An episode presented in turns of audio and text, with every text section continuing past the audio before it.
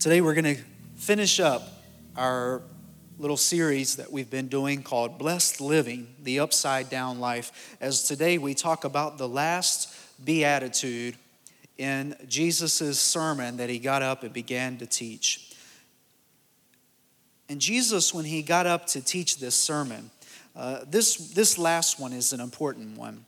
And it's an important one uh, as you're going to see today, that it is really the climatic point of this sermon that Jesus is giving, that all of the other points have been working up until this moment. And it's also important, too, that Jesus would save this till the end because it's almost like this process that the believer has to go through in this process. That you're starting and Matthew, you're starting at blessed are the poor in spirit. And then when you get on the other side of it, you're going to be blessed are the persecuted that we're going to talk about today. And it's an amazing journey that if you will really embrace this section of Jesus' teaching, if you'll really take it to heart, I can guarantee you, you'll grow by leaps and bounds as a Christian. I know I sure have, just by meditating upon it even more. And so the Bible says in Matthew chapter 5 that Jesus, seeing the crowds, he went up on the mountain, and when he sat down, his disciples came to them. He opened up his mouth and he taught them. Remember that. He taught them, he was trying to teach them. Blessed are the poor in spirit, for theirs is the kingdom of heaven. Blessed are those that mourn, for they shall be comforted. Blessed are the meek, for they shall inherit the earth. Blessed are those who hunger and thirst for righteousness, for they shall be filled. And blessed are the merciful, for they shall receive mercy. Blessed are the pure in heart, for they shall see God. And blessed are the peacemakers, for they shall be called sons of God. And now, today, as we begin to close, he says, Blessed are those who are persecuted for righteousness' sake, for theirs is the kingdom of heaven. And blessed are you when others revile you and persecute you and utter all kinds of evil against you falsely on my account. Rejoice and be glad for your reward is great in heaven, for so they persecuted the prophets who were before you. I imagine that when they heard Jesus get up and begin to teach them, rejoice and be glad in your persecuted uh, in your persecution, that they looked at Jesus and thought, this guy has really lost it. He has really come, he doesn't know who he's talking to or what he's dealing with. Talking about rejoicing and persecution, what in the world is going on? But see, they only saw the beginning of Jesus' life at that point when they heard these words. They didn't see the end of Jesus' life and the life that he would so live before them. I want to tell you a story about some friends of mine. I have some friends, uh, different people that I've heard of, uh, that I know from a distance. One of them, he lives in a place right now that uh, when he takes his children to school, he has to go a different way every time for fear that they might discover where he lives or where his kids go to school because of who he is in his community, a pastor. Another story that I've heard recently, another uh, friend of mine from a distant, who, when they are beginning to gather together to worship the Lord, they have to drive hours and hours circling to make sure that they're not being followed into the gathering because as soon as they do, they know the government will come and break it up. Another friends of mine from a distance. They love their brothers and sisters in Christ so much so, and they know that they're facing extreme difficulties, that they have decided that they would do something that we would almost cringe at, but they tear pages out of the Bible and they stuff them in bags and tie them to helium balloons and send them over the border of South Korea into North Korea, where the believers gathered there are just so grateful to just get one page of the Bible. And once they've read that one page, they pass it on to someone else. Some other friends of mine have been trying to reach people in the remote parts of the jungle. But there's some people there who think it's their territory and they've done all that they can to try to stop them. So instead, what they've done is they've decided they're, they're going to fly in a plane and drop the Word of God into them so that they can hear the gospel. Other friends of mine who have said that they love Jesus with all of their heart and they want to begin a life of following Him caused their whole family to turn their back on them and they had to run for the rest of their lives. A friend who I actually know very personally. I've been telling you about some distant friends, but this friend I really know. This friend I have is a, he is a descendant of Joseph Smith. And he decided at some point in his life that he was going to follow Jesus. And oh, how that wreaked havoc in the Mormon community. And he had to run for his life. He had to run away. As, as a matter of fact, the people that were after him were his very own brothers trying to take his life. You see, the stories of the persecuted are happening all around us.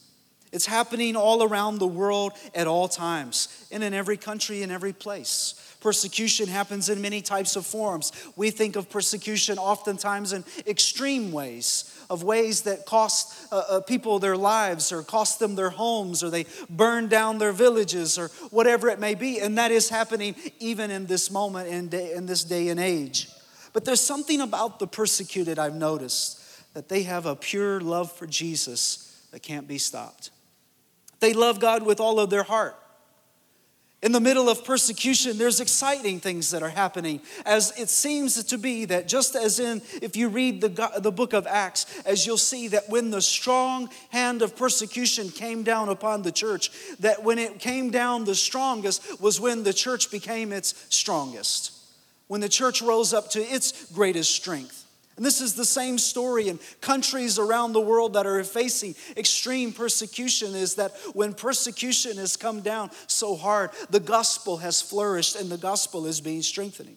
It's become a phenomenon recently in the Middle East of a young man, uh, uh, another gentleman who I uh, also know from a distant, who has begun to hear the stories. He was, he was a missionary himself, and he went and he began to have interviews with these people all over the world and hear their stories. And as he went to visit in the Middle East, he began to meet person after person that said to him, I don't know why, but I had this dream about this big blue book and so, for some reason, that person went and he went to his local store, just happened to have the only copy of the Bible they had, and he began to read the Bible and he gave his life to Jesus.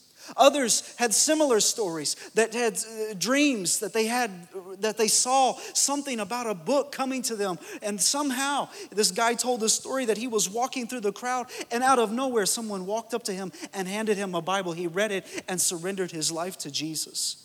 This has become such a phenomenon that there have been multiple missionaries and multiple organizations that are writing stories about how in the Middle East, in one of the strongest areas of persecution, people are seeing Jesus, seeing Bibles and dreams, but yet they're surrendering their hearts to Christ. Isn't it amazing that God can take what was meant for evil and He can turn it around for good? I say all that today to give us perspective about when Jesus is talking about blessed are those who are persecuted for righteousness' sake. This is a key thing this morning is that we're talking about for the sake of righteousness. Paul told Timothy this. He says that everyone who wants to live a godly life, you're going to face persecution. First Peter said it this way that if you're insulted because of the name of Christ, you are blessed. And if you suffer, it shouldn't be should not be as a murderer or a thief or any other kind of criminal or even as a meddler. However, if you suffer as a Christian, do not be ashamed, but praise God that you bear that name. You see persecution comes, and true persecution is when we are facing opposition for righteousness' sake. You know, it's like this it's as if we, as the church, we, as the righteousness of God, we are driving up a one way street. Eventually, you might be able to dodge enough cars, but eventually there's going to be a little friction Eventually, it's going to get a little tight. There might even be a collision. The world is pursuing one way, and we, as God's people, are pursuing another way. We're swimming upstream, and inevitably, that is going to cause some type and form of persecution. It's going to create a type of form of not being welcome. Maybe it happens on a small scale. Maybe it happens that you decide that you're going to be bold for your place at work. You're going to be bold for Jesus and you begin to talk about him. You begin to share him in a, in a good way, in an appropriate way, not in a strong authoritarian way, but in a friendly way. But yet you become the gossip around the water cooler. You become the person that people talk about and look down about. But listen, the Bible teaches us that blessed are those who are persecuted Blessed are those who revile when you are reviled and persecuted, for theirs is the kingdom of heaven. It's the upside down type of life. And Jesus closed this sermon with the ultimate upside down type of way because this type of thing, this type of person, the world cannot get their mind around. The world cannot get their mind around why somebody who is after to take somebody's life would turn around and reciprocate that with love. The world cannot understand that. But that's the upside down life. That's the blessed part of being a believer. We're going against the grain, we're pushing, we're struggling, and we're inevitably going to face tension. But listen, it's persecution for righteousness' sake. It's not persecution for sometimes having a, a big ego. It's not persecution for having whatever it is that maybe offends you. It's persecution for righteousness' sake. It's when all the other parts of the beatitude are being practiced. You're poor in spirit, you're, you're mourning, you're meek, you're hunger and thirsting for righteousness, but yet you're persecuted. This is the type of person that Jesus is talking about. It's for righteousness' sake. It's being right with God and right with one another, but yet persecuted. So Jesus goes into this wild sermon. And he begins to go even a little further later on in the sermon, and he tells them this Love your enemies and pray for those who persecute you. Love your enemies and pray for those who persecute you. Now, how many of us woke up this morning and we said, God bless my enemies today? Bless all of those who want to see harm in my life. Bless all of those who want to see. No, we probably didn't do that. It's not a natural thing. It's not something that comes just by uh, coincidence. It happens through the Holy Spirit at work in our lives. Love our enemies and pray for those who persecute you. You see, if we don't learn all the previous Beatitudes, we'll never make it to this point. Listen, if you're being persecuted and you can't learn to be a peacemaker, oh, that's to be an ugly scene. If you're being persecuted for the faith and you can't be poor in spirit, oh, that's going to be even worse. All of the other things are necessary to get up to this point. Persecution requires this of us and this is how i want to kind of frame all of this today is that persecution requires us to respond and not to react Persecution requires us to respond and not to react, as most things do in life. But yet we are a reactionary people, right? It's like a chemical thing. It's like as soon as you add a little bit of persecution, it's we want to react, we want to retaliate. But God has not called us that way. God has called us to respond in a way that is pleasing to Him. Uh, one writer said it this way, uh, one that I've kind of been reading a lot of, Warren Wiersbe. He said it this way that people with so low self esteem, they quickly react and retaliate because they feel that they must defend themselves. But believers who know that they are kings and they are royalty and they are bought with a price, that's my addition, are so filled with God's riches that it is beneath their dignity to retaliate. We know that we're operating on a level that is not going to operate on the world.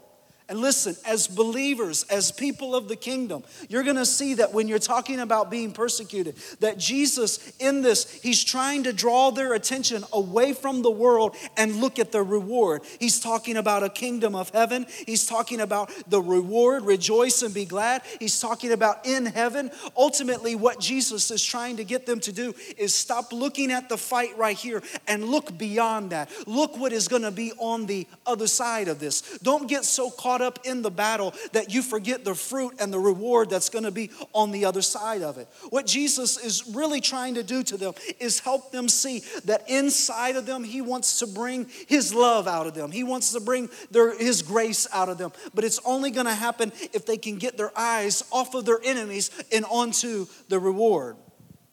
Only God can give us that type of love. Listen, it's not natural for the world to love our enemies. It's not a thing that comes easy. It's not a natural thing. It only comes. This is why God promised us His Holy Spirit.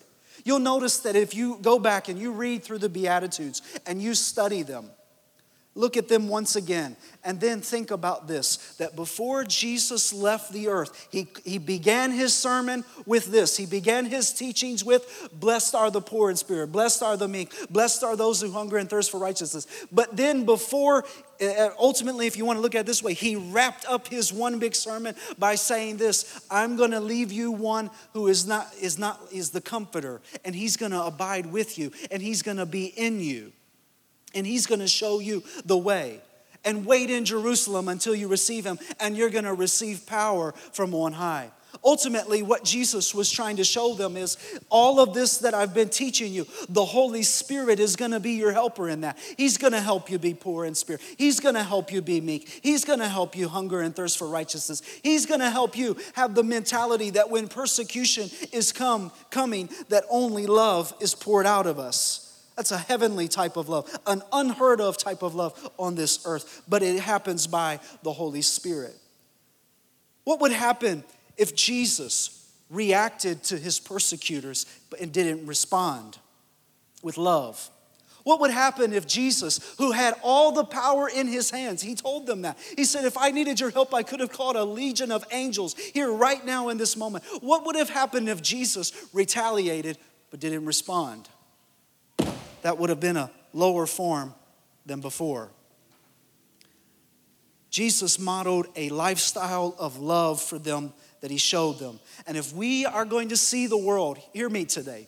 Hear the heart in this. Hear Jesus' heart in this. That if we are going to see the world come to know Jesus, we must do good to our enemies. We must, as we read last week, Romans 12, overcome evil with good. We must pray for those who despitefully use us. We must pray for those who persecute us. We must conquer evil with the gospel the message of Jesus. It's that type of love that Jesus showed upon the cross that said, Father, forgive them, for they don't know what they're doing.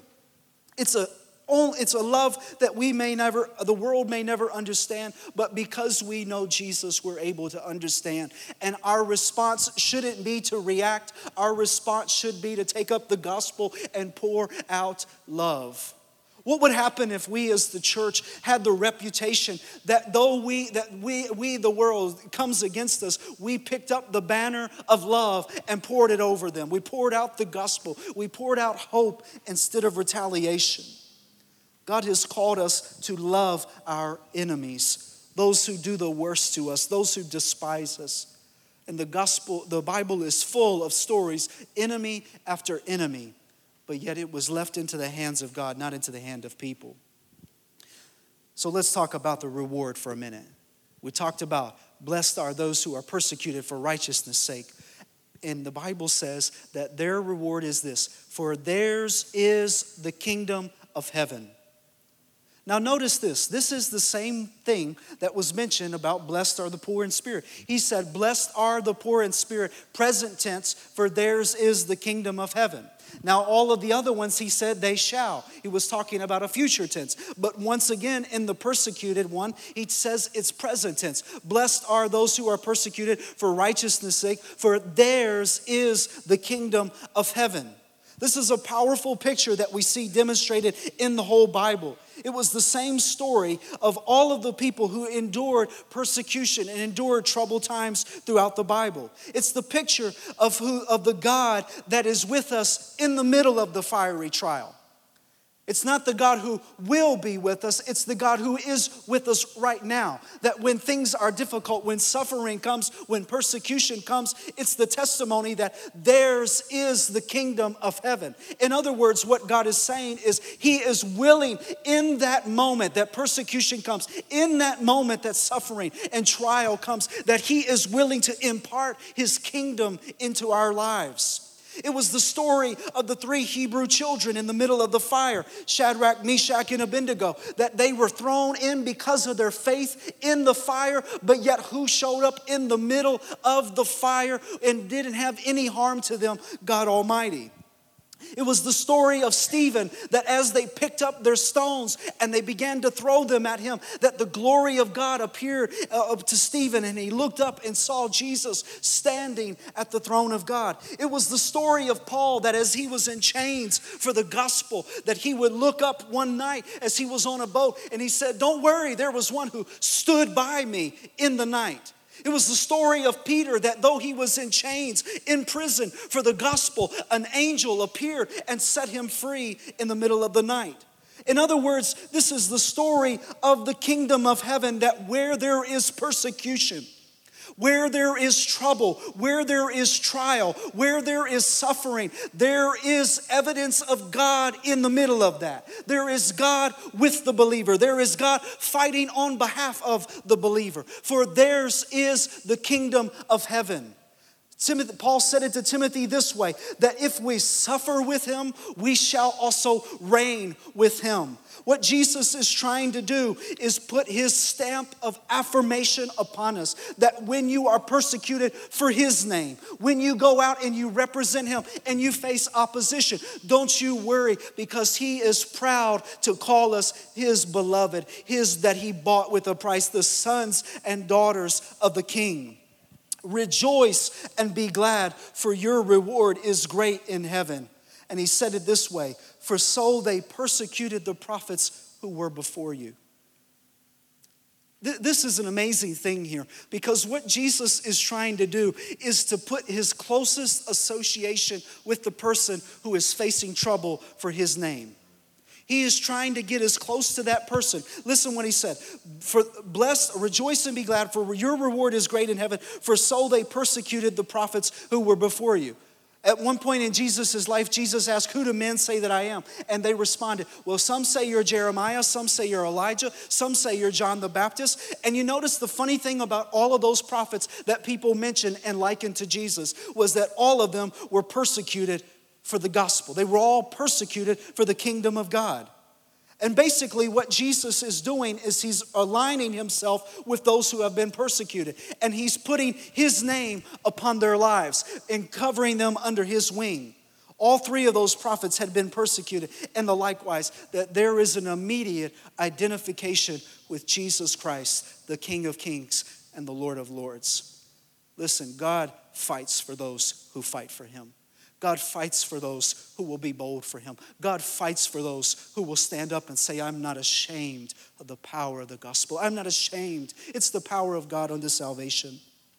God works on behalf of those who are proud to say, I belong to the Lord and my life is yours. My life belongs to Jesus. Maybe we won't face persecution like some countries do here in the United States. But I know that it's happening in many ways, and even our maybe our families and our friends. Maybe we get left out of things. Maybe people look at us different. They treat us different. Maybe it happens in your own home. I don't know. But listen, there is something beautiful. There's something amazing about the person who says, I just love Jesus and I want him more than anything. That Jesus comes right along beside that person and said, I'm going with you.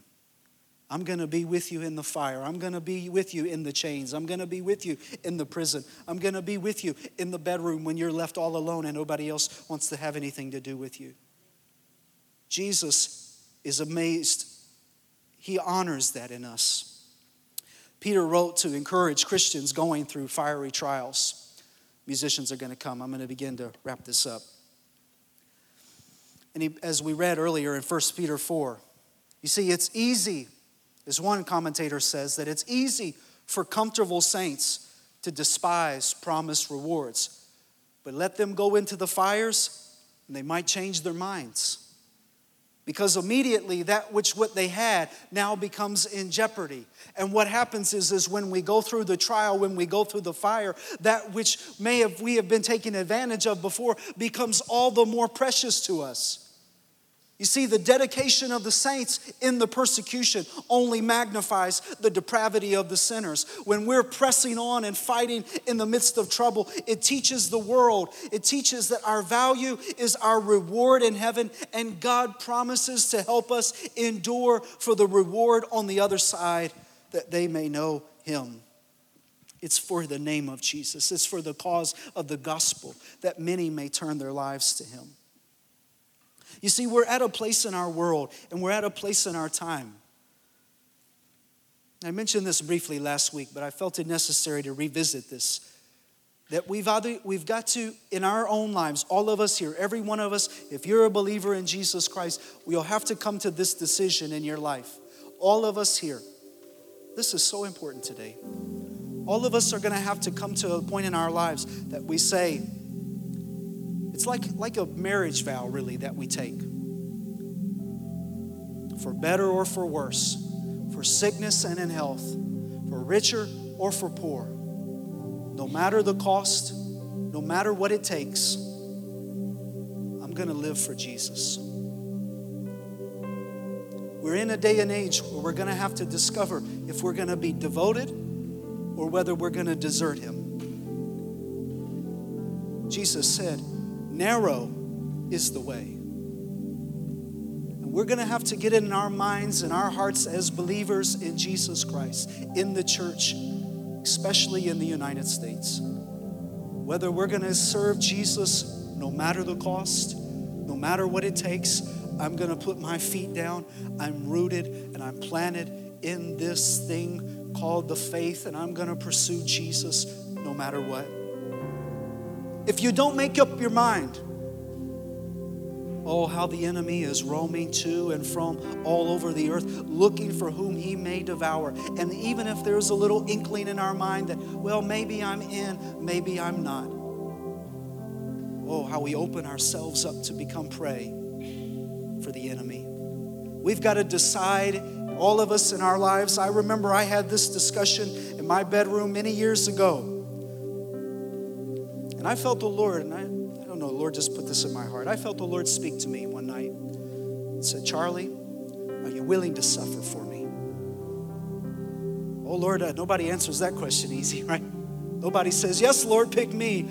I'll do it, whatever the cost. you know what? It took me a few days to answer that question. A lot of prayer and realization, the priorities in my life to wrestle with, to say, you know what, Lord? No matter the cost, I'm going to bear that name. I'm going to live for the gospel, for Jesus, and for Him alone. I'm not going to desert you. No matter how bad things get in our world, no matter where He may place us, I'm going to stick to Jesus. I love the story in Acts chapter 5. The Bible says that one of the people in the Sanhedrin, they got up as the disciples were standing there in chains in front of them, and they said, You better leave these men alone. You don't know who you're messing with. Listen, if this plan is of human origin, it's going to fail. But if it's from God, you won't be able to stop them. This man wasn't even a believer, but he looked at them and said that you may even discover yourself fighting against God. And the Bible says that they were convinced by him. And after calling in the apostles and they beat them for the sake of the gospel, the Bible says that they uh, again ordered them, Don't you speak in the name of Jesus no more. The Bible says that they left that place rejoicing to have been considered worthy to suffer dishonor for the sake of the name. Maybe we won't be beat for our faith. There will be trouble. God teaches us that in His Word. We've got to be willing to say, What name do I want in my life?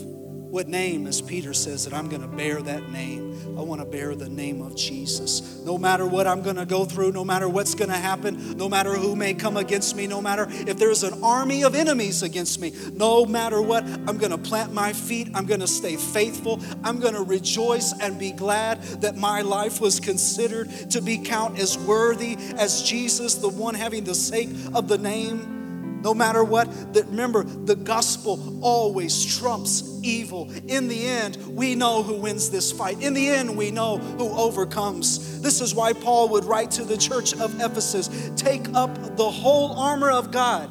Take it up, put it on when you go into battle. But at the end of it all, at the end, when you've done everything, to stand, to stand firm with your feet planted. So today, this is a question that all of us have to wrestle with in our faith. Am I going to be devoted or am I going to desert? May we have a fresh love for Jesus. I've been praying. I've been praying for some time. And I just really sense this today that some of us would grab a hold of love for Jesus it doesn't matter if we lost our home, we lost our family, we lost our car, that at the end of the day, you said, no matter what happens to me in my life, I'm going to stick to Jesus. Oh, it doesn't matter what comes against me, I'm just going to love Jesus. That type of love, listen, Nobody can rob your faith. Nobody can pluck you out of his hand. That type of love, it doesn't matter what comes against you. You know you've got God working on your side, fighting on your behalf. And it's the type of love that we all need in our hearts today that will say, Lord, my life, it belongs to you. You can have it all. My life is simply yours. My future, my plans, my dreams, everything, Lord, it's yours. I give it all to you. Oh my goodness. Can we stand today?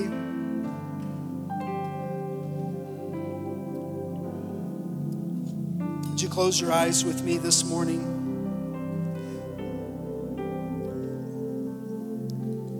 I wonder if we could make that a prayer today. Say, Lord, my life belongs to you. That's what the Lord has been wrestling with with us in all of these beatitudes is to say, all right, I've been working on this and this and this, but I just want to know does your whole life belong to me? He doesn't want just a piece of us. He doesn't want just a half of us. He wants our whole life.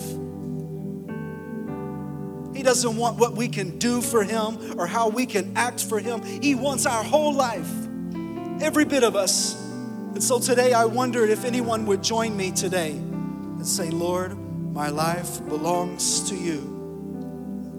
I surrender all, I give it all to you today.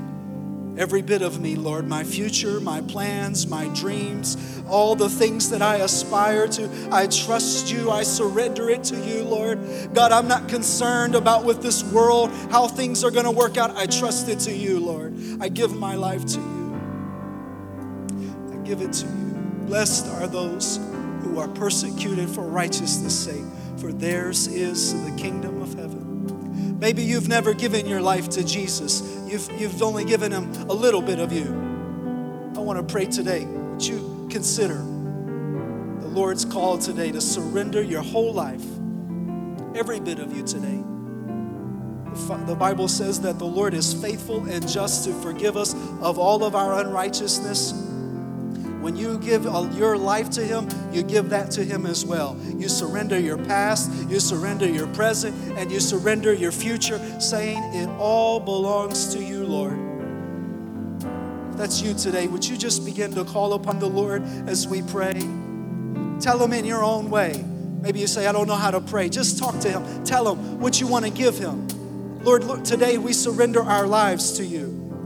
Father, every day I have to wake up and I have to decide am I going to give my whole life to you? Am I going to give my whole being to you, Jesus? Am I going to give you my future? Am I going to give you my today, knowing that it is all yours, Lord? God, today may we have a love for you that doesn't matter what comes against us, that it is inseparable that nothing can separate us from the love of Christ. Nothing, Lord, no height, no depth, nothing, Lord, will keep us away from your love today. Father, today I surrender it all, and I pray we may give our lives to you once again, Jesus. God, maybe, maybe some of us here today, we've been a lukewarm Christian for a while. We've only give you part of ourselves, Lord. But today I pray that we may take this serious, that we would say, I'm going to be devoted. I'm going to give my life to Jesus, my whole life, everything that I have to offer. It belongs to you, Jesus. I'm going to surrender my, my future, Lord. I'm going to surrender my plans. I'm going to surrender my finances, my family to you. I'm going to surrender my friends to you, Lord. Maybe there's some people in here today that are holding on to some bad relationships, Lord. It's costing them their devotion. Maybe there's some people here today, Lord, that are holding on to some other things that are costing them their devotion today. I pray today that you would break that stronghold upon their life today, that we may surrender it all to you today. I'm in 100%, Lord, not 99%. I'm in 100%, Jesus. I'm going to come after you with all that I've got today. Lord, we surrender. We call upon you today, Jesus to forgive us of all of our unrighteousness, Lord. Wash all of that sin away, Father. Forgive us today, Lord. We're sorry, Jesus. May we walk out of here today knowing your forgiveness is in, our, in your hands. You need to pray at your seat. Pray as the choir sings. Stand, lift up a hand, whatever you need to do. But I want to encourage you today give it all to Jesus today, your whole life, every bit that you have to offer